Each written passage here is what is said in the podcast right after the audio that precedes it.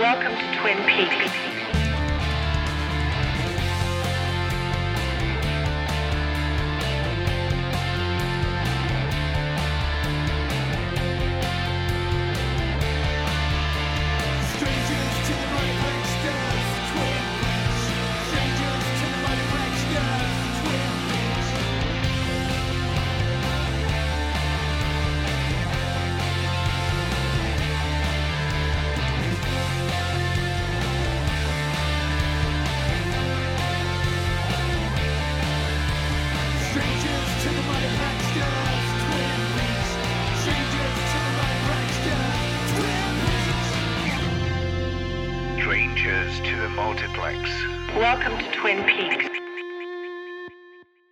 Greetings, pod people, and welcome to a very special episode of Strangers to the Multiplex. On the release of the Mark Frost's highly anticipated novel, The Secret History of Twin Peaks, and a new season of the show debuting in 2017, we tread precariously into the Black Lodge and back 25 years to explore the highlights and pitfalls of the climax of the original TV series. Now, the Owls, they do well warn of spoilers.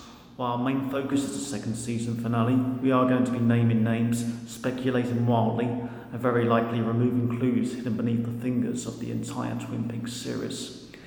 If you have yet to see any of Twin Peaks and intend to remedy that, and by God you should, what I might suggest is you pause this podcast, go and watch it, and come back to join us. I promise you, much like Agent Cooper in the Black Lodge, we won't be going anywhere. I'm joined this evening by a man who's no stranger to being wrapped in plastic. Very true. Fussy Bitch. How's Annie? How's Annie? Okay, so Apparently she's not great. She's not in the next season. very true. We'll come to that later. We will. We will indeed. Okay, so while we're looking at the final episode in isolation, it doesn't exist in the vacuum. It's possible you're familiar with the question who killed Laura Palmer, which catapulted David Lynch and Mark Frost's Twin Peaks into the public conscious and shared fascination when the television show debuted in 1990. The answer, rather less straightforward, her father, Leland Palmer, himself at the mercy of an evil spirit named Bob, for a considerable portion of the audience, ended the same fascination. Although the show limits on, some would argue aimlessly, for a further 15 episodes before ABC brought the series to a close. Now, Rob, Twin Peaks was born at a time before the spoiler culture existed. Were we to have watched the show um, along with everybody else on terrestrial TV, um, we'd have been pretty safe from spoilers, even though it showed at a different time in America. True. I don't think anybody would have spoiled it for us. No. Our joint history with the show is a little more complicated. Uh, we both discovered the show on DVD in the late in the early noughties. Yeah, when the uh, DVD box set binge was at its infancy. Very much so. Yeah. Do you recall um, this being spoiled for you at all? Do you, do you recall anybody giving you any like major spoilers of Twin Peaks before you'd actually seen all of it? There wasn't a huge amount of people I knew at the time who actually watched it. A lot of I mean, most people were aware of it, um, but for people of our generation, it was. I mean, we would have been what ten when this aired. Yeah, there and thereabouts. So a lot of people that we would have you know gone to college, university with, probably wouldn't have you know certainly didn't watch it at the time. I don't think they made head and tail out of it. Having said that, I do believe once I got hold of season one and watched it through, um, I did hear more about what happened in season two via Lynch on Lynch or various um, magazine articles that I read about the time. Basically, anything I could get my hands on in a almost pre-internet age to do with the show, I did and read, and I've probably spoiled it for myself that way. Yeah, I seem to remember reading like essays on it once I'd seen the first season. Maybe like it kind of trickled out. Oh, God damn it! It was Laura Palmer's father all along. I seem to remember hearing that who the killer was before I watched the episode. That was a definite. I'm sure I did as well. I'm not sure anybody warned me about the very end of it though. I don't. I don't seem to remember. I don't seem to remember anybody saying to me, "Oh, by the way, you should wait to get to the end because Dale Cooper turns evil." And my God, that's amazing. No, that's a very good point. I think um, certainly season two was less talked about. For, for good reason. For good perhaps. reasons. 15 very good reasons. I guess as well, like from I've just said, if the obsession with the show kind of died for a lot of people with who killed Laura Palmer, once that's been answered, I don't think anybody, well, a, le- a smaller majority, and a smaller percentage of people were actually captivated by what happened afterwards, and therefore the, the number of people able to spell that you Mm. is decreased. Yes. Yes, definitely. I think um, once you've you've solved the riddle and you've given everybody what they want, which they were forced to do, then you really need to set up something arguably even stronger, which is impossible, or at least something half decent to, to carry on the show forward. You need to set up more intrigue, much like Cooper getting shot and who did that. Um, but Windom Earle. Windom Earle. Windom Windom- My, my pain has two names. Yes. Windom Earle. okay, so at first, uh, Twin Peaks was a rating juggernaut. 34.6 million people tuned into the first episode. The stylized tale of the homecoming queen, full of secrets, and the town that barely knew her, was like nothing that had ever been seen on TV previously. As one might expect from the mind of Lynch, it did not conform to the standard whodunit formula, instead detouring via the dirty little secrets and behavioural quirks of small town America. The murder that brought the series its attention quietly slipped into the background, much of the distaste of the vote, much to the distaste of the vocal majority of viewers, and an often perplexed network. At ABC's insistence, the creators yielded and revealed the killer in the seventh episode of the second series. Some commentators felt it was somewhat underhand, even implausible to involve such an explicit supernatural trappings in a long teased solution. Their patience already tested by the season and a bit wait for answers. Those who stuck with the show in the aftermath of the reveal weathered a muddled collection of subplots where the show grasped the direction, itself hindered by scheduling woes, wavering support from the network, and being preempted in favour of coverage of the First Gulf War. With both Lynch and Frost distracted from the show with their own movie projects, while their joint venture languished in mid-season uncertainty, the show was running on creative empty, and the prospects of a third season seemed unlikely. Lynch himself even appeared on the David Letterman show in February 1991 to ask fans to write to the network and show to their support, but to no avail. Have you actually seen the David Letterman appearance? Yes, I have. Is it just me, or did you get the impression Lynch didn't really care either way? He, he, didn't, seem deeply invested. No, I think um, he did his best to try and reinvigorate the show, but I think ultimately he's not someone who really delves too deep into a project.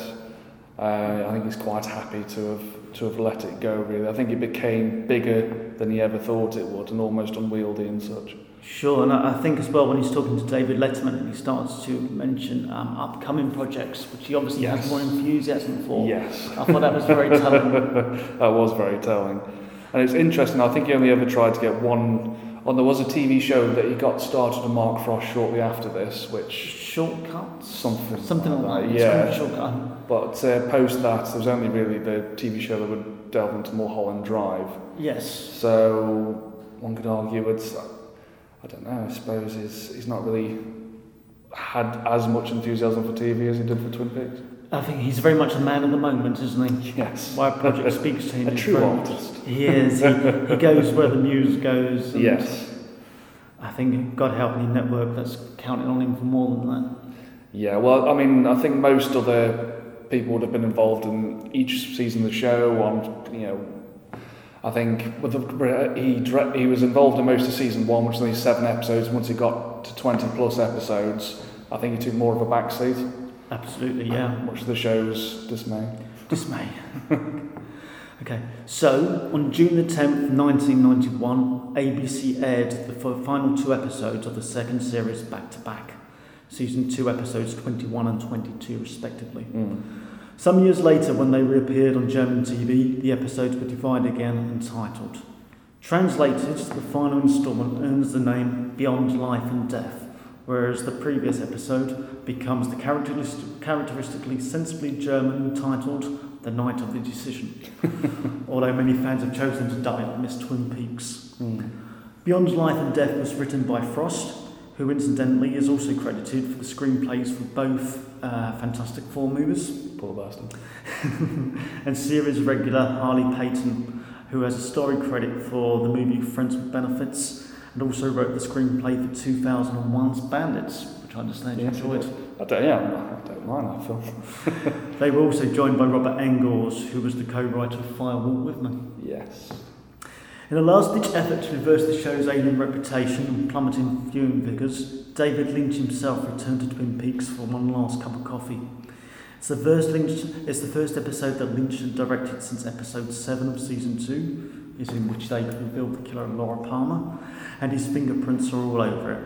An uncredited writer, Lynch picked and chose and picked and chose what interested him from the pages, cutting dialogue and reintroducing characters since departed or quietly forgotten by the show. More of which later. Yes. Now, we'd be remiss if we didn't at least acknowledge 1992's Firewall with Me. Uh, personally, I've very little time for it. I struggle, and I, I want to like it so much, and I can't. Um, I don't mind admitting to you, I don't really understand it. I can follow it to a certain point. I like the part at the beginning in the trailer park, and then David Bowie turns up and it all gets a little bit odd and confusing. Isn't that always the way? Um, any standout moments from Firewall with Me for you? Anything that sticks out? Uh, I remember lots of lingering, awkward shots of one-eyed jacks. a lot of scenes that are Is that what you call it now? yeah, a lot of a lot of grim scenes that go on far too long. That yeah, See, to me, Lynch is obviously interested. I just don't think anybody else is at that point. no. I think when the series um, season two ended, um, when they you know when he announced he was making the film, it's brilliant. We're going to get answers to what happened, and Lynch was like, "No, I want to tell a story about what happened before Laura died," and everyone was like, "We don't care." I think the, the mystery is pretty much out of the bag by that point, isn't it? Yeah, I, I don't know what that added to it, and I've heard people say it's a sequel, prequel, and it ticks a lot of boxes, but it really doesn't. Um, yeah, it's again, it's a film I want to like. I know I've recently heard that there's a a, a longer version that came out. I was I was going to say to you when they released the um, the whole series on Blu-ray, they also included a number of deleted scenes which you can actually watch on YouTube. Yes, um, I know there's one version where all the deleted scenes are badly edited in by a, by a fan, but there was, a, I think, a 2000 Blu-ray release around about that time. No, 2009, I think. Around about that time, where it's more professionally done and it's an actual edit, and the film's just over two hours rather than 90 minutes. So that's the version to watch. Whether I've seen that version or not, I couldn't tell you right now, but uh, I'd like to say I have, I'm still not sure. Okay, um, I think we just need to, to mention for the purposes of tonight's podcast, we are considering the last episode of season two the final word on Twin Peaks at the moment. For the moment, yes. until obviously the novel the novel's released. Um, so yeah, we, we acknowledged Firewall with Me is there. I'm sure it has its own artistic merits. There must be some fans out there. There must be for some fans out there. And if anybody can explain it to me in great detail, you're more than welcome Please to try. message us. Yes. so, on June the 10th, 1991, ABC aired the final two episodes of the series back to back, season 2, episodes 21 and 22. Some years later, when they reappeared on German TV, the episodes were divided again and titled. Translated, the final instalment earns the name Beyond Life and Death, while episode 21 becomes the characteristically sensible German sounding The Night of the Decision, or as fans have chosen to dub it, Miss Twin Peaks. Beyond Life and Death was written by Frost, who is incidentally credited with the screenplays for both Fantastic Four movies, and series regulars Harley Peyton, who has himself a story credit for the movie Friends with Benefits and is cr- credited with the screenplay for 2001's Bandits, and Robert Engels, who was Lynch's co-writer on Fire Walk with Me. In a last-ditch effort to reverse the show's alien reputation and plummeting viewing figures, David Lynch himself returned to Twin Peaks for one last cup of coffee. It's the first episode that Lynch had directed since episode 7 of season 2, which is the same episode in which Laura Palmer's killer is revealed, and his fingerprints are all over the finale. An uncredited writer, Lynch picked and chose what interested him on the script page, cutting dialogue, and sometimes reintroducing characters since departed or quietly forgotten by the show. Okay, so what we're going to do now, uh, we're going to run through the episode and try as best as possible to discuss it scene by scene. All right, not the most inspiring of openings, for Rob. Um, it opens with Andy and Lucy sharing a kiss, um, and it's almost it's almost Shakespearean. They're referring to offstage events of the previous episode, how Windom Earle's crashed the uh, Miss Twin Peaks beauty pageant, Yeah. and they talk about the considerable danger, considerable danger they both have been in. Thoughts as this as an open? It's a very strange one considering um, how much of the episode David Lynch did actually change from the original shooting script. That you didn't give it a better beginning. Yeah. well, it's just why do we need the scene with these characters? I mean, they're, they're never a bad, you know, on-screen presence, but do we need to, to start the, sh- the episode in this way? I have several theories. Okay.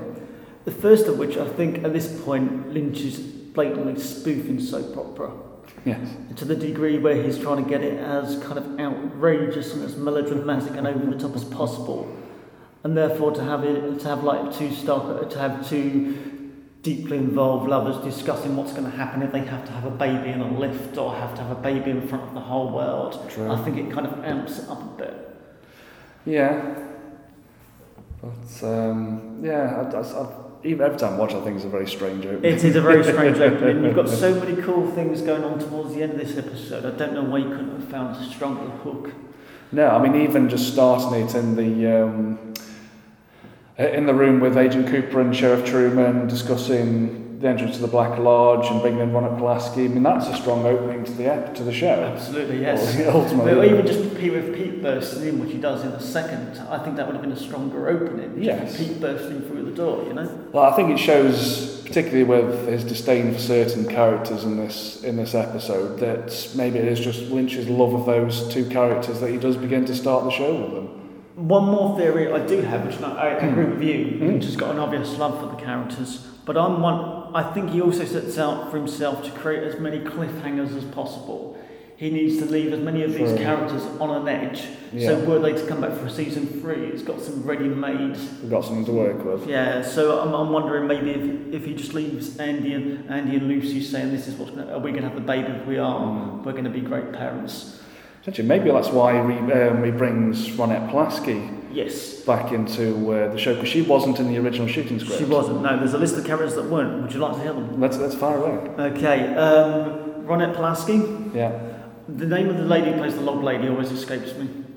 I've always referred to as Log Lady. Yeah? Okay, well, the log lady, as Yeah. with more, more be known, was always a Lynch favourite regardless of what he films. Yes. She starts off in Eraserhead and she carries through the majority of his projects, doesn't yes. she? Um, so he added her in, which I like that. It's a nice sense of symmetry.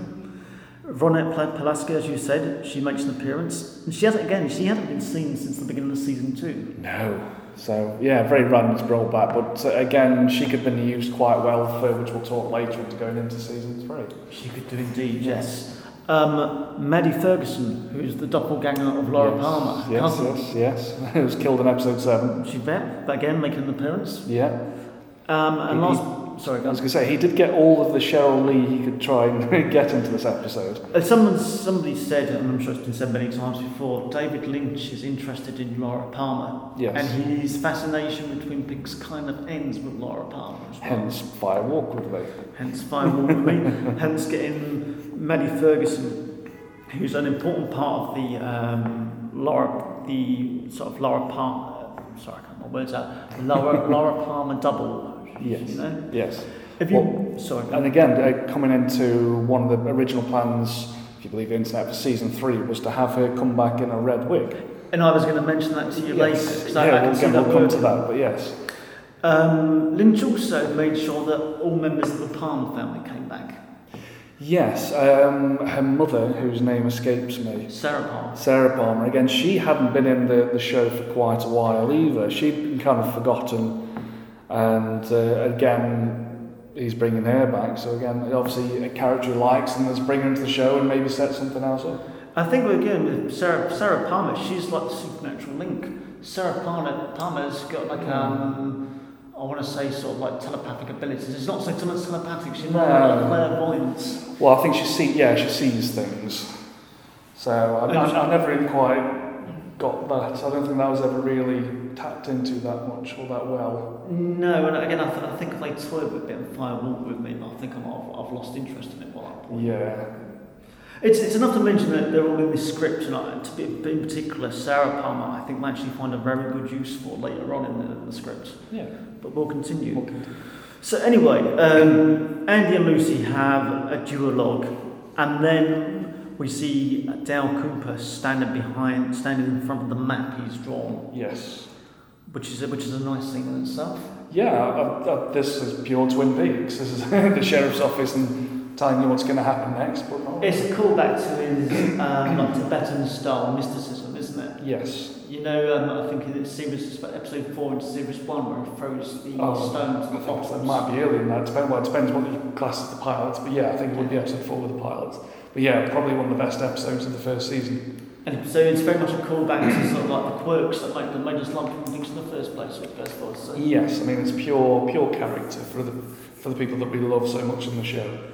There's an excellent scene, uh, there's an excellent moment where Pete, I can't remember. Pete Martell. Pete Martell, thank Yeah. you, comes running in, which is reminiscent of his, in, of his entry in the pilot. Yes. finds her wrapped in plastic and he comes running back and he comes into the house Yeah. she's where she's dead.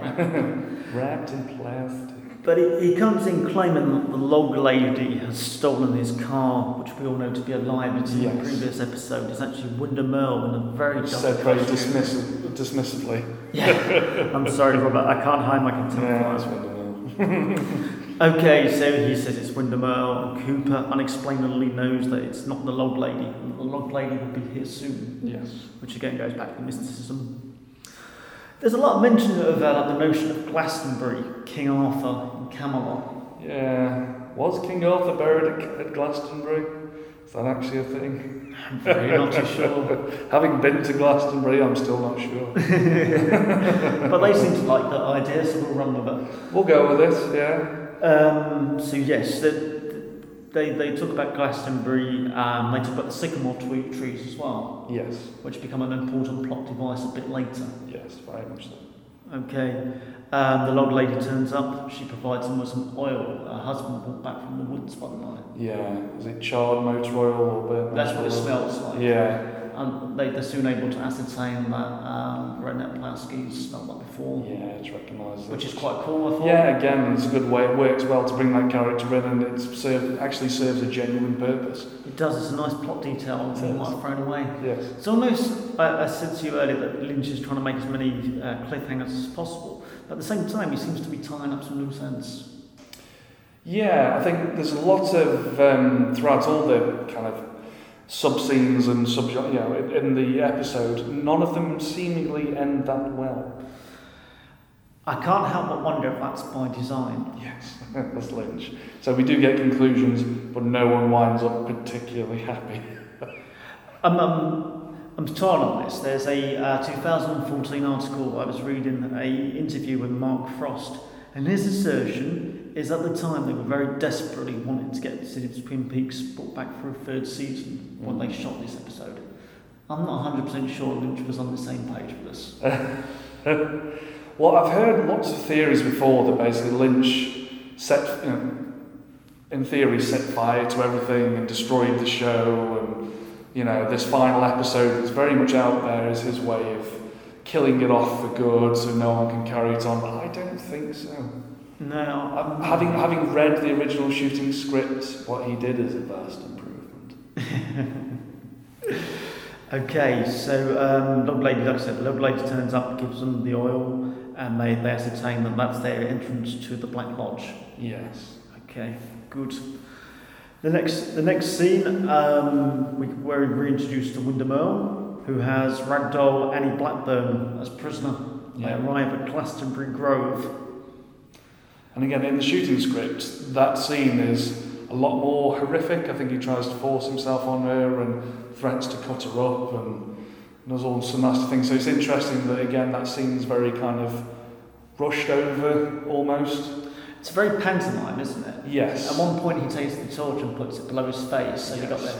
that. And again, I think that's just, we need that scene. We need to get Annie to the entrance towards the Black Lodge, but let's do it as quickly as we can.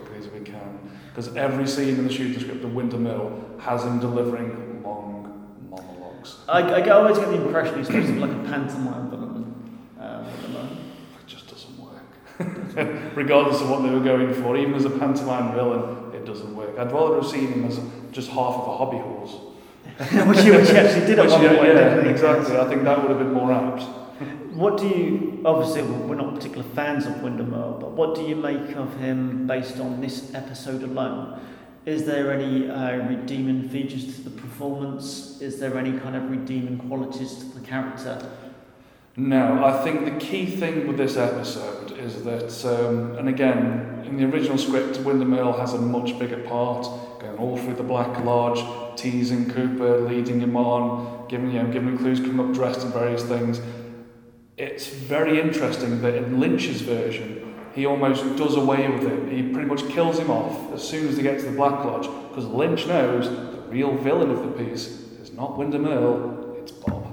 Absolutely, amen. Yeah, amen to that. Which again is something that was horribly forgotten post episode seven. Yes. You know, we don't need this physical pantomime horse villain. We need some, we had this great villain that could have carried on. Bob didn't die. He didn't disappear. You know, he was still there. In the, you know, in the modern conscious, they should have carried on with him and made it. You know, that's the way to carry on the show. Uh, at one point, um, Earle whips to Annie Blackburn, a very young Heather Graham, Yes, very, very big hair. Stark, Stark. Watching it Stalkers? back, isn't there? Version As every other show, show she's in. Um, no, quite startlingly so. When Yes. I watched it back, I was like, Good lord. bless her. At one point, she becomes like transfixed as well. When they get out of the car and they walk towards the um, ring of sycamore trees, Yes. he pushes her in and she becomes like frozen. Yes. Which I thought was a nice choice. I'm not sure if that was her choice or whether that was like Lynch saying. I'd say Lynch. I, mean, I guarantee Lynch directed anything regarding going, going into the Black Lodge.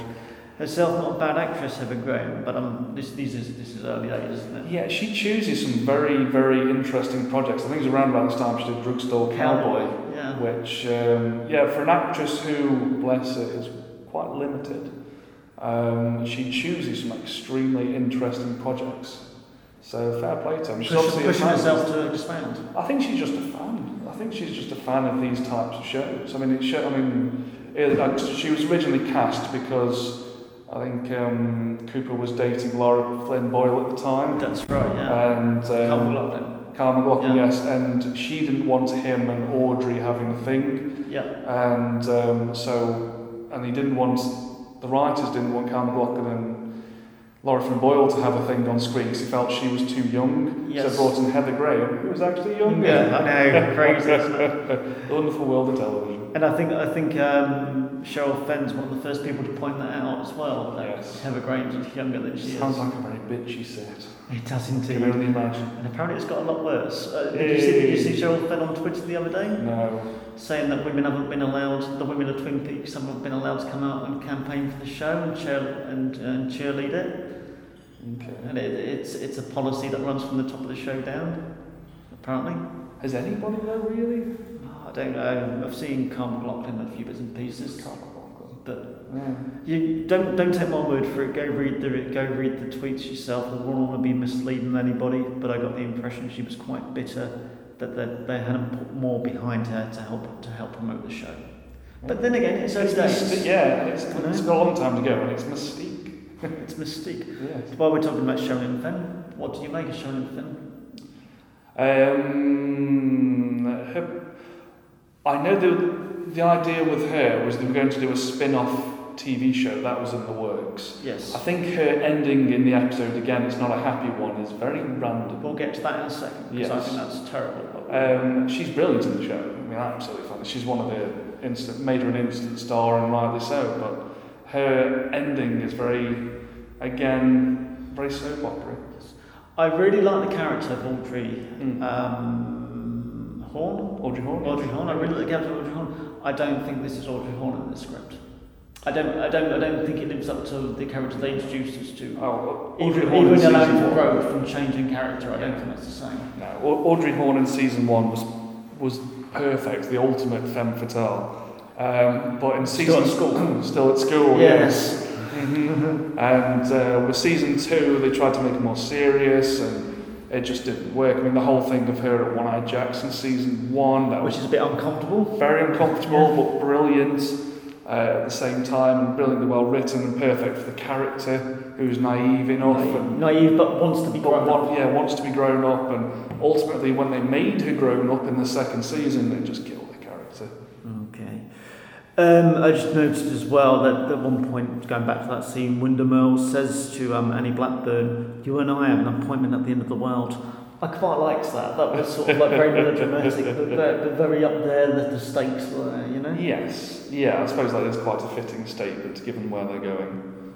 And I also really love the visual of the red curtains between the two trees. You know, when the black when they when they go into the black lodge and you Oh, see the it's curtains. so well done. So simple. And again, the the script it was meant to be like this portal that opens up, and you know, and Is the hole in the ground in the original script There's the whole yeah, and between the trees? they jump in, and yeah, it's just that sounds very kind of late eighties action movie. I often Sci-fi. think um, Twin Peaks benefit, Twin Peaks in general benefits, and is also hindered by sort of like mid '90s music video effects. Yes. Because that's what was in vogue at the time. No, I think the, um, I mean, the whole set again wasn't in the shooting script, and I think what they created is incredible. Am I right thinking in the script they tried to double the Great Northern Hotel as the Black Lodge? Yes, it was more. Yeah, it was a twisted version of a hotel, and Calvin Glaston's wandering through as a child, and Windom Earle's with the receptionist, and he's guiding through to the rooms, and yeah, it, doesn't sound as good as what was actually on the screen. And again, he's delivering. I think Calvin Glaston's looking for his dad, and Windom Earle's delivering long monologues that are not very interesting. I know most things are elocution dependent. No. No. All right, let's um, let's change gear for a second because our next scene takes us to the home of um, Ed and Nadine. It is Nadine, isn't it? It is, yes. I do, you'll forgive me. I do love Twin Peaks, but it's been a while since I've seen. I've tried. To, I've been very, very conscious of just watching the last episode, so I don't sort of mention things every other episodes too much. But no, uh, we're transported to the home of Ed and Nadine, and Nadine and high school boyfriend Mike think, yeah. are sat on the couch and they've got their heads in bandages because, as a result of Windom Earle's actions in the previous episode, they've both been concussed with sandbags. To me, Nadine had been given fucking superpowers was stupid in the first place. Yeah. But I do think in this scene, Lynch kind of tries to make amends for that. Yeah, they kind of bring it back down rather than give them happy endings, which I mean, they it instantly takes it, all the happiness away from every person in this room. Yes. Uh, ultimately, you know, everyone's happy and go, you know, about to go off into the sunset, and in one fell swoop, it just ruins everything and puts it back to where they've gone, which is great because it creates tension for season three. yes, Well, it's again- very much reset on that on that character, isn't it? Yes, which I think they needed. I think they went a bit far. As, mu- as much as I was rooting for Hank and Norma to get together. Um, Ed. Ed, sorry, Ed and Norma. Hank's, Hank's husband. Yeah. Yeah, Ed and Norma to get together. I think where do you take the characters when they're happy? Very true, and if, if anything, Twin Peaks is kind of built on, on happiness, right? Yes, the entire show. There's a there's a wonderful part of this scene where the doc, the doctor's talking to uh, Nadine and Mike, and Ed's walking around in the background. But he's got this strut on, like he's like a hustler in like a seventies lounge or something. And like you said, by the end of the scene, that's completely dropped. Yeah, all of them's gone. Mike has a very interesting piece of dialogue where after um, Nadine regains her memory and she she runs out, and Ed's obviously stood there destroyed because his new life, as he knows it, is now over because Nadine's back. And Mike says to him, "I'm sorry, Ed. I think I let things get a little out of hand." now I'm willing to bet you, I'm willing to bet if that's not in the original script, that line's come from Lynch himself. Yeah, instantly from Lynch. It is a good line and it's very true. I'm sorry for screwing up your life here, Ed. Here's the reset button. You know. Yeah, because I think in the, the very, very, in the pilot, I think don't they jump Ed? so it's quite the turnaround, it's quite the character arc that Mike's been on. Yes. I think they've all been on. It's, you know, to come back around. And again, it's got a real sense of melodrama, this scene. When, when Ed wants to know um, about Nadine, he pulls her close, he's got on both arms. It's like, Nadine, how old are you? You know? And incidentally, I'm as old as Nadine is. That's scary. I know, I watched that like, no, she's not 34. What it's worth, I'm not obsessed with uh, rudders. Uh, Drake Drake, Runners. Drake Runners, not me. No I sir. I love the Drake Runner stuff in season one. I really did. It was It's so bizarre, so quirky. Yeah, fantastic. So there's a relatively short scene, but again, um, Lynch sets up some kind of cliffhanger, which I'm sure we would revisit should season three come around, or the old season three. Yes, Ready to move on? definitely. Okay, next scene. Uh, some kind of subtosh subplot about um, Donna finding out that Ben Horne's actually her father. Yeah, again, but no one winds up happy in this scene. Again, it's. I think Donna started out as a promising character. She she was one of the one of the more clued into people people about Laura's secret world. but still grounded. She was still kind of structured Mm. by high school Yes. and parents. And I think they, they tried, they got quite interesting with the start of season two when they had to do the, the deliveries the, and she met the Uh, was it The guy Jeremiah Smith? The guy, the something guy like that, yeah the guy who likes organs and uh, that, that was an interesting character he was an interesting character and their interactions were quite good but I think by by this point that character was became completely irrelevant There's a great cliffhanger to one of the earlier episodes when they're with Jeremiah Smith, uh, Maddie, and Donna, and he's clawing away at his face with that. always been a fan of that That's amazing. I'm telling you, that's all you need for a cliffhanger. That's, that sticks with you. I love that. I still remember us watching that episode at university, and you've just you've been a fan of ever since. Ever since, man, I don't, I don't change. Whenever we talk about season two, it's like, yeah, when he claws his face. It's, it's, it's, it's the way it finishes. The credits roll and the, the credits yeah. come above the image and he's still standing there. It's, it's, it's amazing. Okay, um, again, so this scene's a rather minor one. Basically, um, Donna's been doing her own delving and she now knows that Ben Horne is probably her father. Ben Horne comes to the house and trying to apologise. Dr. Haywood, his first name escapes me. It's Doc Hayward. It's Doc Haywood, that's good enough for me. Um, confronts Benjamin Horne. Uh, the scene results in Doc Haywood punching Benjamin Horne. Benjamin Horne falls over in true melodramatic fashion, cracks his head open on a coffee table. Or is it the Oh, it's, I think fireplace? it's the fireplace. It's the fireplace. Falls backwards. The camera goes into his face. We can see he's got a large gash in his forehead. Blood's pouring. Both the other there's um, Doc Haywood's wife and Benjamin Horne's wife, which goes to show how brilliant those characters are. I know their know. names. Do we need to? Yeah, No, okay. I think everybody's crying at this point. pretty much. And, Again, and um, Doc. Haywood kind of looks to the sky and, and kind of gives out an almighty cry. Let, lend, me, lend me something on that scene. What can you tell me? The only thing of that scene I really found any note in is that in the original script, Ben Horton dies.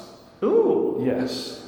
And it was, I think Lynch knows better and um, just had him knocked out or, or whatever because he knows what a brilliant character Ben Horne is. And notably, he put his glasses back on. He hasn't worn his glasses for so many episodes. As soon as Lynch gets the scripts, like, you put the glasses, glasses on. I know you as a character. Yeah. Your Civil War toys down Exactly, get those glasses back on. yeah. Put your stupid, crappy storylines aside. Let's do this right. I was going to make a reference then, but I did promise myself I wouldn't make any comic book references to the episode, so I'll tell you later. Okay, stop one. Right, next scene Eustace subplot, part three. Yes. Now, uh, do you know what? I couldn't even bother bothered to go back and check into the context of this. All I know is it's Catherine, I want to say either Catherine's brother or husband, it was Andrew. Yeah, oh god, yeah, this scene. Yeah.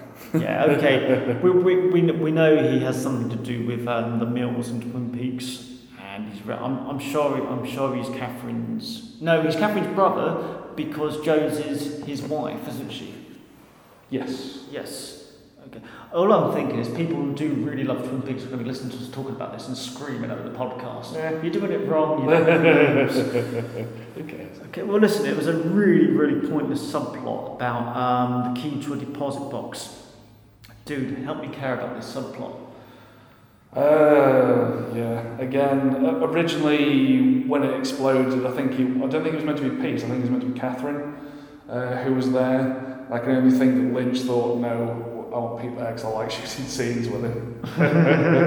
to swap that over, we get the dodgy comedy glasses flying through the air. We're not meant to know whose they are. I think we can assume that they're um, whatever the brother, whatever. Oh, well, we'll get to that in a second because that's Yeah. a separate scene. But it's- essentially, it's just Andrew picking up a safe deposit box key that nobody Oh, else that. will miss, Oh and then Pete rushes in and catches him in the act. Yeah, no one cares. Move on. Move on. Okay. At long last, Cooper gets to the Black Lodge. Yes. I love this scene. Yes. I love this. I there is so much about it. I love. I love the fact that Cooper says to uh, Truman, uh, Cherry Truman, "No, I've got to do this on my own. Yes. Wait here." And, he, and the good thing about it, he doesn't have to justify that. No. He. Yeah. At this point, uh, Sheriff Truman knows to trust Coop. Yeah, and and again, he Cooper is a man who knows his own destiny, knows his own path, Yes. and so off he goes into the trees. Um, again, looks down at the Black Lodge. The red curtains rise up again, and off he goes. I've, I've noted in my notes here I, I, the visual of the again the visual of the red of the red curtains is And genius. it is. It is. It's just perfectly done. Again, yeah, we've, we've mentioned before about how he was originally going to enter the Black Lodge, and I'm sure this is Yeah. far cheaper. oh god, yeah, and uh, like Harry was meant to grab his ankle and hold on to him, and yeah, no, Uh, no, Lynch knows the characters, it's fair to say. he does. He gets into the uh, Black Lodge, and I think from here on in, most of the episode, if not, I'd say the majority of the episode here on in, is actually set in the Black Lodge. Yes, with the one, with the exception of the bank sequence and a few. And I think the diner, there's a diner scene, isn't there? Yes, which is again not overly interesting. But otherwise, we're pretty much in the Black Lodge. We are pretty much in the Black Lodge for the rest of the episode. There's, I, I looked into this, and I didn't make a note of it, and I now hate myself. But the, the bloke who sings the Sycamore Tree song is actually a famous kind of jazz singer. He is. He died in 2014, and he lived to a grand old age. Um, his movie credits are somewhat limited, but here's something that will impress you. And very, very Lynchian as well. He actually grew seven inches when he was 36, due to the fact he had a uh, particular def- defect, his body had a defect, which allowed him to grow seven inches when he was 36. That's, that's quite incredible. I thought that was quite cool. I Again, if- that, if yeah, that's anybody- very David Lynch. If If anybody belongs in like the red room, it's that dude. It's probably cast because of that. I wouldn't be surprised if Lynch had handed it. You know, Yeah, yeah, yeah, stressing yeah. the bloke while sleeps. probably would. Uh, so I really like the Sycamore Tree song as well. Yeah. Uh, it actually appears on the soundtrack for Well, it's, it's very similar, I found, to um, when they go to Silencio in Mulholland Which is exactly my next point. Yeah. Lynch does enjoy a good Heavily sing song, doesn't he? He does, he does. He loves jazz and he loves quirky kind of club settings. Just out of interest, why have you ear? What What is your favourite um, Lynch song, musical sequence? I like it in Silencio where um, they sing the Spanish version of Crying by Roy Orbison. Which is very haunting, isn't it? Yes, and then she falls over and the song's still going. The I depleted, the depleted audience, like all the three people in it. Yes, I think that's just magical. Works very well. Mm. I will give a um, props for um, Lost Highway with Marilyn Manson's music video, Yeah. which is sort of blinking you're missing one. The whole soundtrack to that film is phenomenal. Trent Reznor, love you, man. Okay, cool. All right. Anything else you feel we missed on that time round? Uh, no, I think we're good.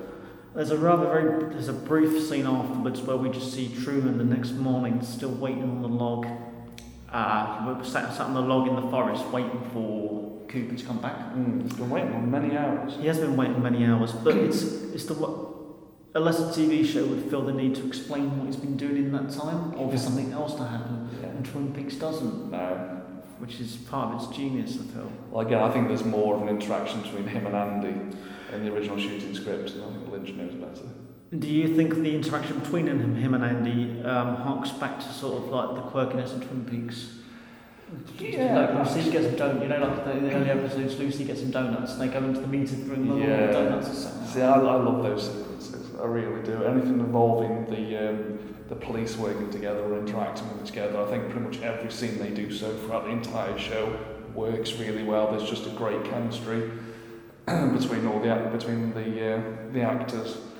There's a discussion between Andy and Truman about if Truman wants breakfast, and Andy lists for him several things he could choose from, all of which apparently Truman wants. Yes. But he, he's still very kind of solemn. He's he's not moved from his from his uh, place. No, it's like a, a watching dog staring and waiting for his master. Absolutely. Yeah, I like that. Nice one. And since since we're talking about um, coming full circle, do you know what I would have done? I'd have had Andy crying. I'd have just, I would have just cut to Truman sat on, sat on the log with Andy sat next to him crying. That would have been really good. It's, I, know, I know it's played as a comedy, as somewhat of a comedy note, Andy crying, but I think there's something very powerful in that in the pilot. Yeah. Well, I, think uh, has he developed as a character though? Or we But what he, what he developed to was shit. The whole subplot Yes, with, the, with the baby and the kid from the foster home. Oh yeah, that was awful. But I mean more where he um, he saves the day with the gunshot at the end of season one. He does. Does he not cry when does he not cry when they discover Maddie's body? Because he's on the phone to Yes, Lucy and he he says to her, Lucy, please tell them I didn't cry. He's in tears as he's Do you know, I like that. I think I that's a nice Yeah, well, it's yeah. It, it's, it's a very good character bit. So yeah, it would have been good to see that full circle. Should we move on? Yeah. Okay, next scene's the nonsense with the bank. Yeah. There's a number of things for this scene I, I really don't care for. um, I feel I'm hugging the horse here. Do you want to start? I'll jump in. The thing I actually really enjoy about this scene is the old man. Lynch has a thing about old men walking slowly and lingering shots, watching them do so. Now, in an episode like this, where you've got so much going on, so much attention, so much to fit in, to have a sequence where it just walks slowly, I think is genius. I think it's pure Lynch. Love it or hate it. I think it's a it's a actually one good thing throughout this entire sequence. It pretty much mirrors for me the um, the weight set from the beginning of the second season. You know when Dale Cooper's Exactly. laying on the floor shot. Exactly, and he, he brings him back in this episode. He does. He loves an old man walking slowly. he really does. There's something he obviously finds inherently creepy or interesting or God knows what, yes, or funny, yes, about just uh, all these you know urgent sequences like Cooper being shot and just old man just taking the time. He obviously knows the audience is screaming and screaming, hurry the fuck up! you know, I mean, he's, yeah, he's, he's a fan. I put like, what purpose is Audrey comes in and she, she- Audrey says that she's here to make a political statement uh, regarding Twin Peaks being involved. Yeah, the in Wildlife Society or something for saving. Ravenwood, is it? Who cares? Elmwood, I don't know.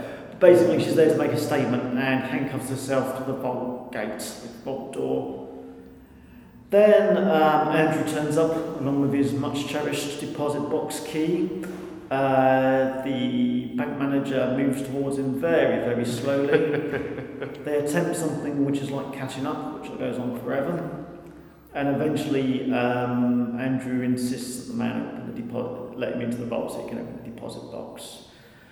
There's a very awkward comedy moment where they have to move the gate aside while Andrew's still chained to it, which is actually on the screen as we're talking. Where Yes. we've got the episode in the background, and Andrew's just about to handcuff herself to the gate. Interestingly, wasn't the original shooting script, so Lynch chose to keep it in. Really? Yeah. I suppose if he's going to come up with lots of cliffhangers, this is a good cliffhanger. Well, again, I think he just wanted to, s- s- by the sounds of it, spin her off into her own TV show, so this was a, a good way to do so. Let's just qualify the cliffhanger. Um, Andrew opens the deposit box. There's a note there for him which says something along the lines of, Aha, I've got you, Andrew. And a bomb goes off. Uh, I'm not making this shit up. A bomb Yeah. goes off. Uh, you don't see anybody killed by it. You just see lots of smoke. Uh, you see the windows out of the bank outside get blown out. We see some money go into the air. And we see a pair of glasses. Yeah, I Which think, I think Lynch, belong to the bank manager, right? God knows, bank manager, uh, the brother, Pete Martell, God knows. It does, Do we care? matter. No, we don't care. Uh, Lynch has achieved his, achieved his plot point here, he's set up a cliffhanger. Alright. The next scene, um, the diner scene. Yeah, Did you know this actually mirrors the scene in the pilot? it does, yes. In dialogue, and most, most of the dialogue is actually, the expression between Bobby and Shelley. Shelley Yeah. is actually lifted. Yeah. Well, there's there's the one interesting sequence I like in in this is I forget Shelley's husband's name. Leo. Leo. Which is an amazing cliffhanger, isn't it? No, I hate it. Really? I hate the fact that he's just he's well the whole sequence of him being tortured by Windermere. Just just explain for those for the benefit of those who haven't watched it and probably won't watch it what no. the scene is. Um, well, he's we, yeah. We have Bobby and Shelley. We have Bobby and Shelley. They're chatting and they reference uh, Leo being you know he's probably happy and free in the woods somewhere And again, in the script, I think he comes to uh, a gruesome end, or he's struggling against some trap that he's caught in the Windom Earle's put him in, and he's struggling and he's straining, and I think he actually dies at the end of it. And uh, Lynch, obviously knowing better, just cuts to a very, very brief sequence, almost blinking and you miss it, of him just struggling, and it works so much That's a better. good, good cliffhanger. And it's it? very rare. I mean, it's it's almost like uh, Twin Peaks tells a Family Guy joke. yes, it does. Like, like. It's very much Yeah. so. When he just cuts away, you this brief moments, and he cuts back as if nothing's happened. So uh, again, that's Lynch knowing infinitely more than the script did. There's a, I put in here my notes here, is, is the episode trying to serve too many characters and too many subplots? Um, I think you have the problem that it's a soap opera, and as such, it's supposed to serve lots of characters and lots of plots. Yes. Um, again, a lot of the scene doesn't work for me. I think it is let's just reintroduce characters who may have fallen out and you know not been in it that much, or you know Lynch's favourite characters. Let's just bring them together, give them a brief scene. Then at least they, you know, they, They've ticked that box. they've ticked that box, and that's exactly what it is. It's a tick the box scene. Okay. I did. I'm going to argue with you to a certain degree here because I did like the part with Sarah Palmer when she's brought in for the attention of Major Briggs, who's sitting in the corner in a booth. Yeah. It's all a bit out of character. Uh, Major Briggs is canoodling with his wife uh, in a booth, and then Dr. Jacoby and bring ushers in Sarah Palmer. And Jacoby says, "I'm glad you're here, Major Briggs. Sarah's got a message for you." And Jacoby has a wonderful cape on as well and a hat. He looks a bit like Tom Baker as Doctor Who. He does very much so.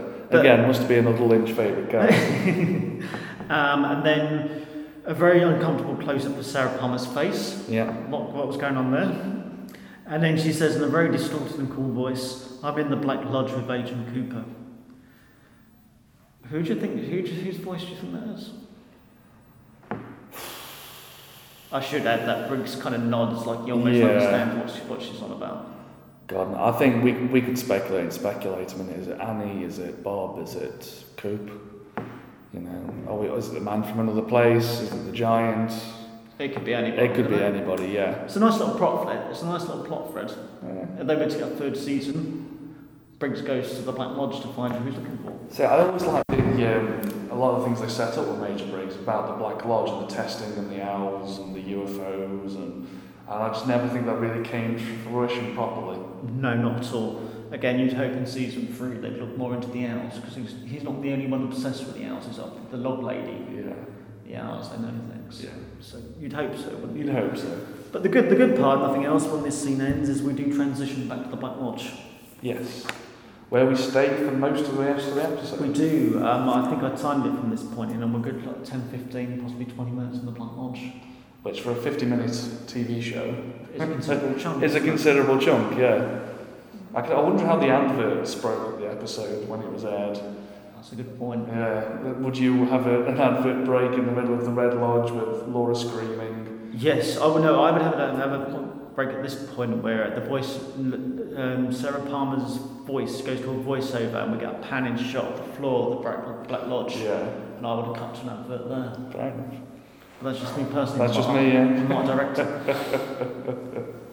okay. Um, at this point, the episode all becomes very surreal and dreamlike. It does, and it's still very, very shocking. It's. Uh, I was watching the episode the other day, and uh, Ms. Wood, who's another member of our team for the podcast, Absolutely. she was listening to it in the other room, and she said, "From here, it sounds like you're watching a horror film." It does- It's very unnerving, doesn't it? It's very unnerving. It's very unsettling. Um, I know they achieved a lot of that. They shot all of this in 24 hours, like straight through. So it's delirium and sleep It's- deprivation. Quite possibly. I, I know they were encouraged to bring in materials, bring in sets, you know, bring in items, props, that's the word I'm after, and see what works. So obviously it was a very experimental thing. A lot of it's done light and sound, and it's uh, yeah, it's uh, just It's a very basic. It's a very basic set as well, and I think that's half of the beauty and the simplicity, the simplicity of it. Well, yeah, again, if, if they'd set the whole thing in a massive hotel and he was going room to room, I don't think it would have worked well. It would have cost a hundred times more and it wouldn't have worked. No. There's something very, very simple about the Black Lodge. And very, um, it's much like the film The Cube, that was Yes. all set in one in one room, where they can just manoeuvre things around. And all of a sudden, you're in another room, and it works very well. And I think for this, I mean, we've debated. Stop me if I'm going too far ahead. no, no, you're fine. We've debated whether this is the waiting room to the Black Lodge. See, I personally, me, I Mm. have to believe that the Black Lodge itself is firstly black, and secondly, it's something more majestic. Yes. I see. I've never seen it that way, whether, you know, I'm not saying it's right or wrong. I've always seen this, the first room he goes into is the waiting room, and the rest is the Black Lodge. Every other room he goes into, but I mean, who's to say? But then, Yeah. which makes sense when you refer to the movie, movie Cube. Yes. Like, the, you, like you were saying, the idea of a, um, a finite Mhm. waiting rooms.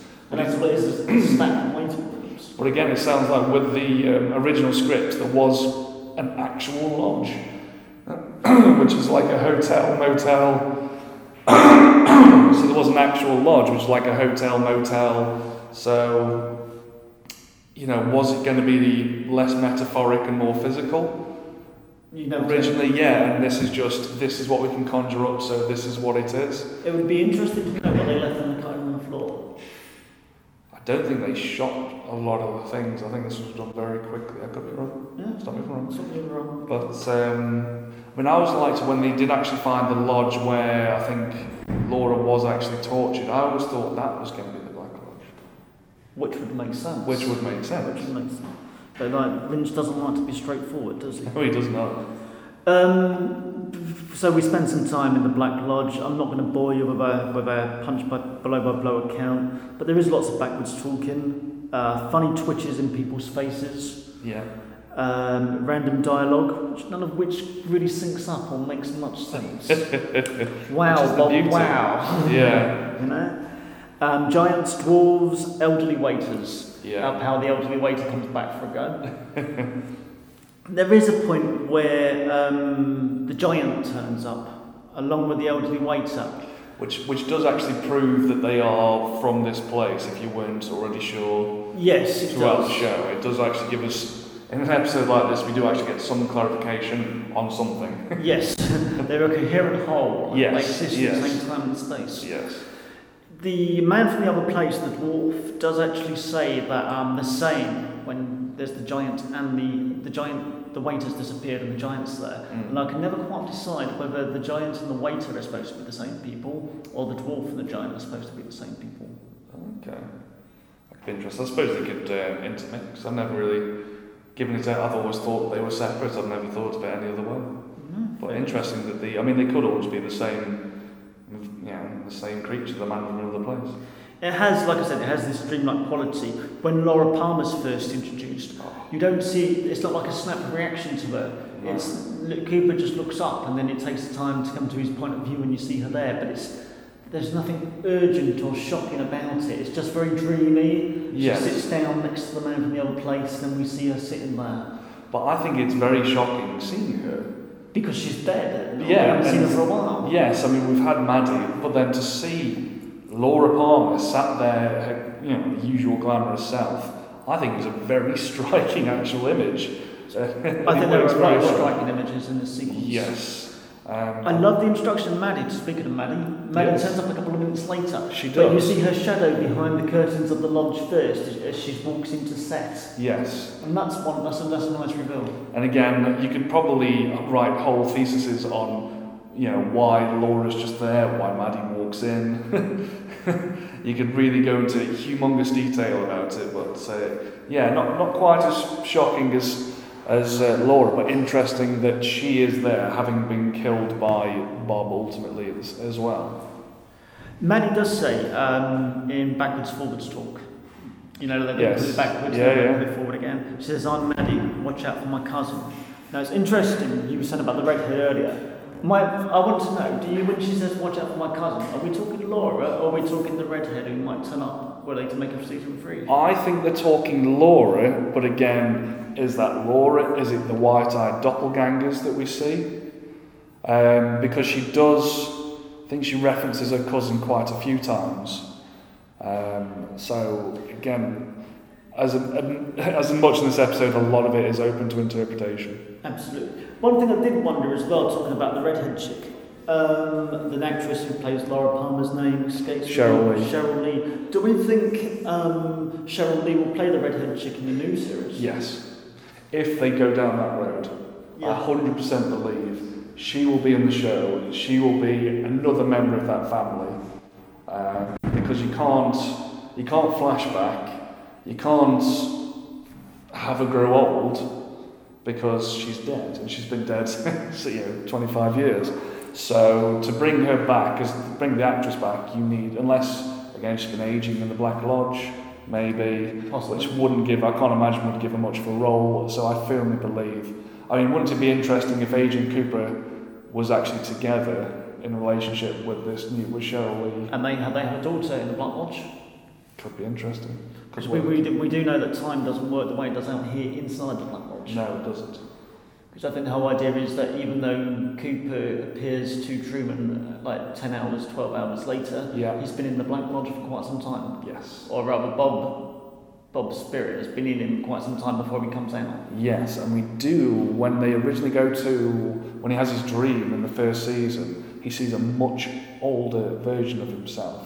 He does, because he's got grey hair, hasn't Yes, so does that Great, mean, does that mean that Carl, you know, Agent Cooper is in the Black Lodge for 25 years and Bob is actually possessing the version of him, a doppelganger maybe, that's in the real world? Yeah, that's pretty much how I've all of it. I've always Yeah. understood it. The real, the real Dale. I'm sure in your on that Lynch on Lynch book, Mm, he, ex- he explains it this way.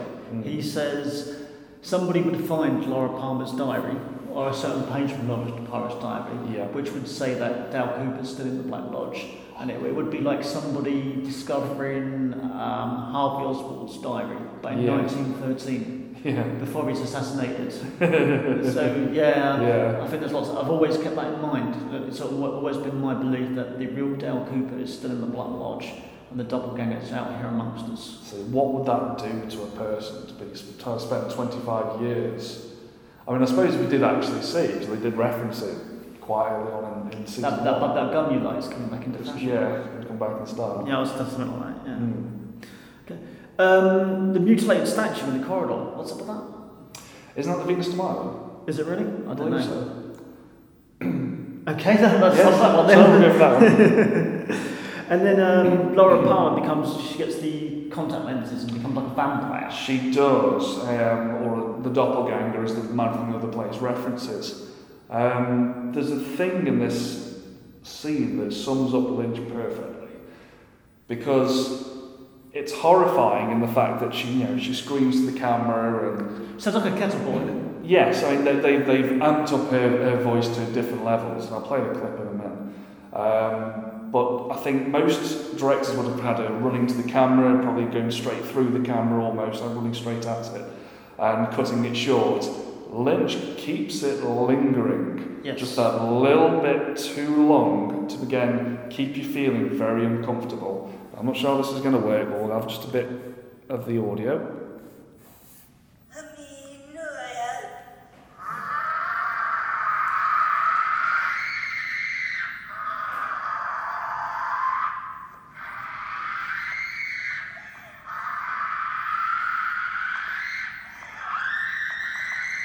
She comes.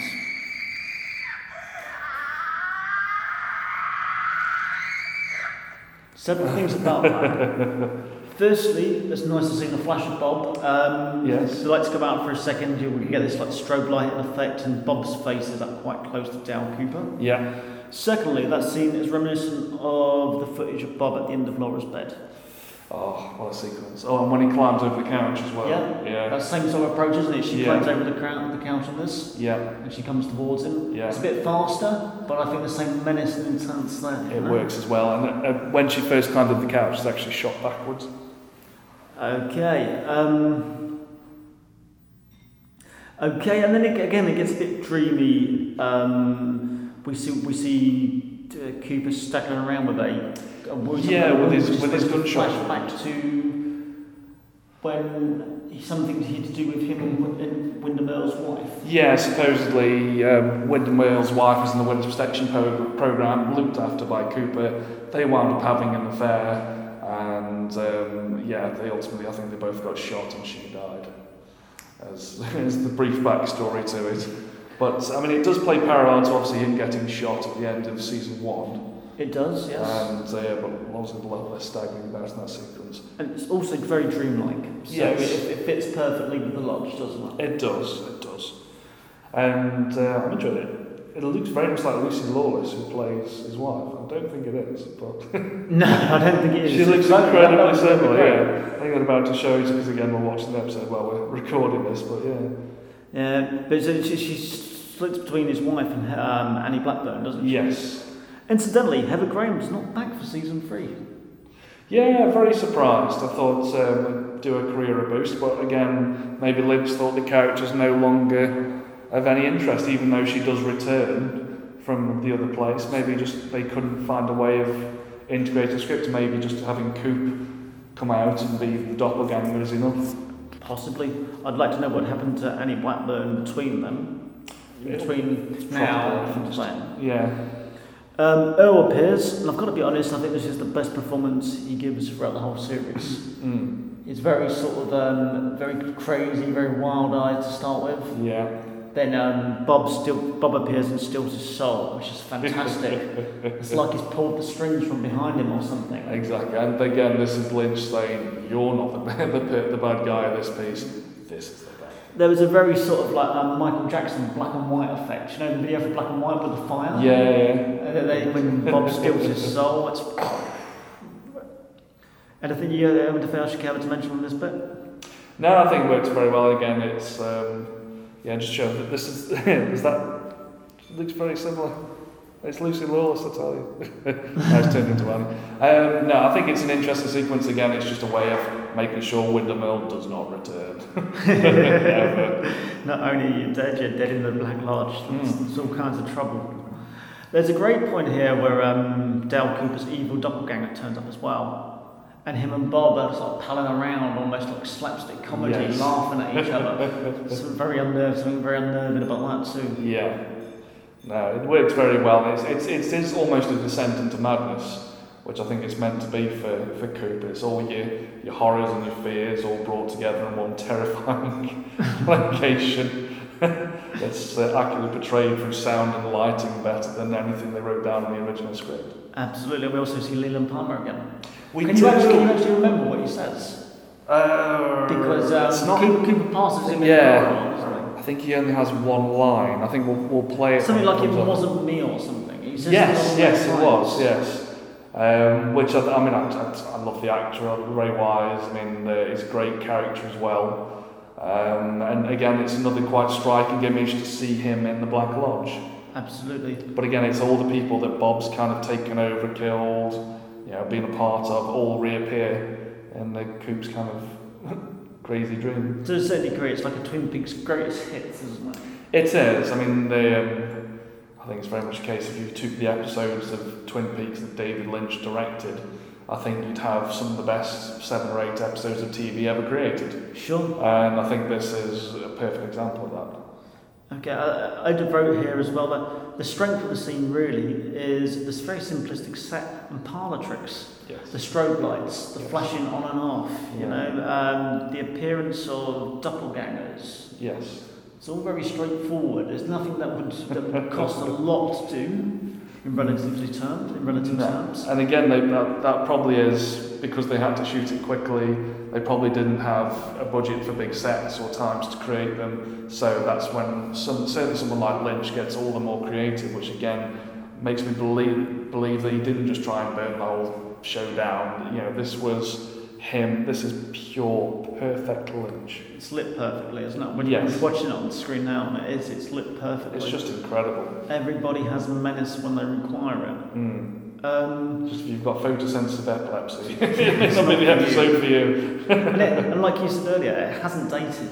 No, The simplicity of it doesn't particularly date. No, and again, much with the episode where, where Maddie's killed, I think watching them back, particularly again with that in this episode, is they are still shocking. They still hold more weight than, like I said, for recently I've been watching Outcast, and uh, a show that really desperately wants to be shocking at times and cannot even hold a torch against uh, a show that's been that's 25 years old. So here we go. Here's sorry. Here's Ray Wise's character. We're just going to see what he says. I did not kill anybody. Said perfectly. Yeah, sorry. I didn't realise he was going to play that. I did not kill anybody. He says. Again, he's got the contact lenses in. Brilliant. Okay, and that is El Stretch in the Black Lodge, isn't it? Yeah, Uh, the next scene, we see Cooper and a bloody Annie, Annie Blackburn return to the woods. yeah. All I would say at this point is in Fire Walk With Me, I believe you do see Annie Blackburn being rushed to hospital, which suggests Yeah. she's, and they- they even tell they even tell Cooper in the next scene, don't they, that she's okay, she's going to be okay. Yeah, So we can we can uh, be assured that safe this year. Maybe she won't want to continue a relationship with Coop after no, after everything's know, happened. screw this for a cup of coffee. You know? Yes. Uh, and then this is the, this is pretty much the final scene. We're in the hotel room. I'm not going to go into the detail. There's not much detail to this other than the final shot, which is amazing. Yeah, we'll get to. Well, we're just actually watching um, Coop trying to escape the Black Lodge itself with his doppelganger chasing him, Sure. which uh, again works the scene. We're getting Bob and we're getting the strobe lighting again. So, uh, and then, desperation, and his footfall yeah, is fantastic. yeah, he's he's a guy desperate to escape this Black Lodge. Bless him. And like I say, I mean, he's going to be he's going to be there in 25 years. What's going to be the state of him then? Screaming and footfall aside, there's not much sound in the Black Lodge. Which I think again works to works Again, yeah, it does work very much in its credit. And as a side, I think the floor of the Black Lodge, that wonderful design, is actually the floor of the um, the house of uh, from Eraserhead. That's where it's taken from. Ah, I didn't know that. There we go. The the final scene, not to beat around the bush, is uh, Dale Cooper waking up in his hotel room. His friends have taken him back there to recuperate. He looks a bit confused, uh, but he, he makes a point of telling them, "I wasn't asleep," Yes. which I always thought was an interesting turn of phrase. I mean, we can believe that Cooper is under the influence of Bob here from the start. Absolutely, yeah. And he is acting normal first, but then he can't. He starts acting He's strange. slow, isn't he? Yes. He goes into the uh, bathroom and he takes a tube of very vivid green toothpaste and squirts it into the it squirts it into the sink and starts to play with it like a child would. And then he clashes his reflection in the mirror, um, and then out of nowhere he headbutts the mirror. Am I doing that justice? Or have I, have I missed out details there? No, no, no. That's uh, that's definitely what happens. He looks up at the mirror. He, there's blood dripping down his forehead. Uh, he sees Bob's reflection in the mirror. Mm. which causes him to grin like a manic idiot and start headbutting the mirror again several times. He smiles, he cackles to himself, and he asks several times, How's Annie? How's Annie? Like he can't believe that the person who's in habit's so stupid. yes, exactly. Have I missed anything there? No, no, and interesting, none of that's in the script. Is that all Lynch? Yeah. To me, I, as I say, I've said this several times, and maybe even on this podcast, but I'll say it again. That's the quintessential end to a TV series. I don't need any more Twin Peaks after that. If that was the last thing I'd ever see of Twin Peaks, I'm not saying it's the right ending. I'm saying it is a ending. Yeah. It just happens that bad guys won. Yes, again, very Lynch. Very Lynch, the bad guys won. One thing I did notice. Anything else you want to add? Uh, uh, no, I'll go on my spiel in a minute, it's okay. I, one thing I will say um, in the post credits, it finishes with a shot of a coffee cup. Mm. Now, I've never noticed this before, but while watching it over the weekend, do you actually see Laura Palmer's. What is Laura Palmer? Laura, yeah, not Laura Barker, it's Laura, Laura Palmer. Big shout out to Laura Shout Barker. out to the Barker. Hoi hoi. Um, you see her reflection in the coffee cup, Mm. and she's smiling. I've never seen that before. That's No, We, we, I don't know if you, you got the end credits on this? Uh, more than likely. I'm not convinced again. But um, yeah, I- it's, it's um, I think you're more of a fan of this ending than I am. I think you've always always been more of a fan. I mean, it's, it is an, it's certainly an intriguing ending, and it's one that um, is going to be you know, has, has been talked about for years. And but I an ending like this makes me want more. More and more and more. I, I, I was desperate to find out more about what happened about Cooper being possessed by Bob. This is, it's almost too much. Oh, it does as well. It's almost too much of an open ending for me. Um, but in that, if, if there was a season three, I think it's a brilliant cliffhanger. I really do. If I had to rate um, ends of TV shows for cliffhangers purposes, there is only one cliffhanger I know that remotely touches this, and that's for the Star Trek Next Generation episode, Best of Both Worlds. Not to go into too much detail, but essentially at the end of Best of Both Worlds, uh, the Enterprise are on the uh, the Enterprise crew are on the bridge. They have a visual of the Borg ship in front of them. They their visual goes into the Borg ship, and a Borg speaking to them with the back to the camera. The Borg tells them essentially um, they will be assimilated and they will surrender and join the Borg. The Borg turns around and it's Captain Picard. Long before we had the internet, long before we could watch TV shows at the speed of America, or Yeah. we knew as much as we do now on television. as, as a child of about, I must have been about 14 at the time, that summer couldn't pass quick enough to see the next episodes to find out what happened to Picard. And That was uh. At least you got your natural conclusion. Well, yeah, this is true, but it, it sticks with you. Mm. The idea that, that Picard's now part of the Borg, he's Locutus of Borg, and they're going to be assimilated. Basically, you're all fucked. And it was like that for several months on end.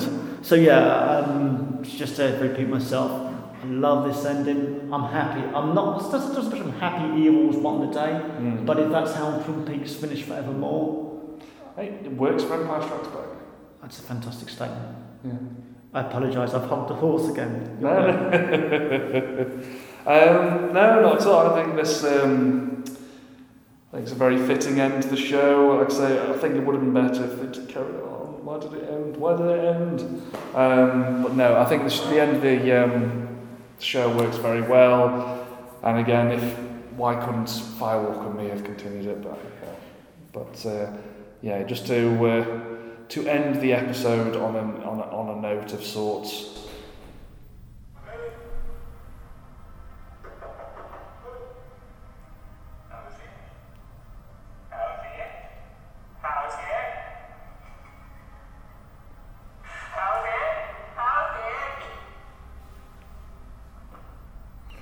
Now, I have to believe that, however, the next season, which we'll get to, was going to start the next time, they must know that Cooper's possessed by Bob. They're going to find out eventually. They, they've got to find out, because, I mean, how does he walk out of the bathroom with With blood running down his blood running face. down you his know? face, screaming, and yeah. So, just just to wrap up in term in some terms, is this a good season finale? Um, yes and no, to be annoying. Uh, yes, if it continued from this personally, if it continued in season three, it's phenomenal. Um, but as someone who was desperate to watch the show, who in the, you know in the pre-internet age struggled and strived to get any episode he could, sit and watch it, this feels like an unsatisfying ending for me, and I've always felt that. As cool as it is, I, I needed more. Do you have a particular highlight of the entire episode? Uh, I like the screaming and I like the strobes. Just have another evening at the Woods Yeah, house. I, I love any Lynch nightmare, and I think just the scenes of Laura Palmer glammed up, screaming at the camera uh, on, on a, a terrestrial, you know, on a, a American TV show that was 25 years ahead of its time, almost. Um, I think, how, how did this episode ever get aired? How? How did it happen? you know, I, I just, I love that even now you play this episode on, on say on like BBC Two or something, and people would go, there'd be uproar. Oh, what's going know, on? Yeah, What the I think hell's it's going on? I think it's fair to say we're both really excited for um, whatever comes of Twin Peaks um, is, next yeah. year. Yeah, hell yeah. I can't see them being. I can't see it. it it's not feasibly. It's not feasible to be a uh, follow, complete follow-on. But I'd be interested to see what plot points they do pick up. Um, it's okay. Just talking to that one. Okay. D, one of the microphones has gone out. Doing our best to carry on. I need to do the other one. Okay, um, just just to sum up a little, um, well, I think we've but we both we've had a, obviously we've had a lot to say about this episode. Yes. So it's got to have stood the test of time. to talk about. Absolutely. we just um, finish with a few end credits. We're thankful as ever for the musical contribution of one complimentary copies. His extra efforts for the theme to this particular episode are quite frankly top notch. You can follow him on SoundCloud. He does like to be followed. if you're new to the show, we thank you for taking the chance. If you like what you heard here, over a dozen, episodes of our podcast await you on our SoundCloud page. Uh, we can be followed on Facebook, which is Facebook forward slash Strangers to the Multiplex, and on the Twitter, which is at Strangers TTM. Better still, tell a friend, prove you care and share. My thanks to the fussy bitch. Uh, this particular episode has been a long standing dream of mine, and now it's all said and done. Only one thing remains, and that's to go and dance with some dwarves. we'll, also, we'll see you all again in 25 years. Until next time, don't be a stranger. How's Annie? How's Annie?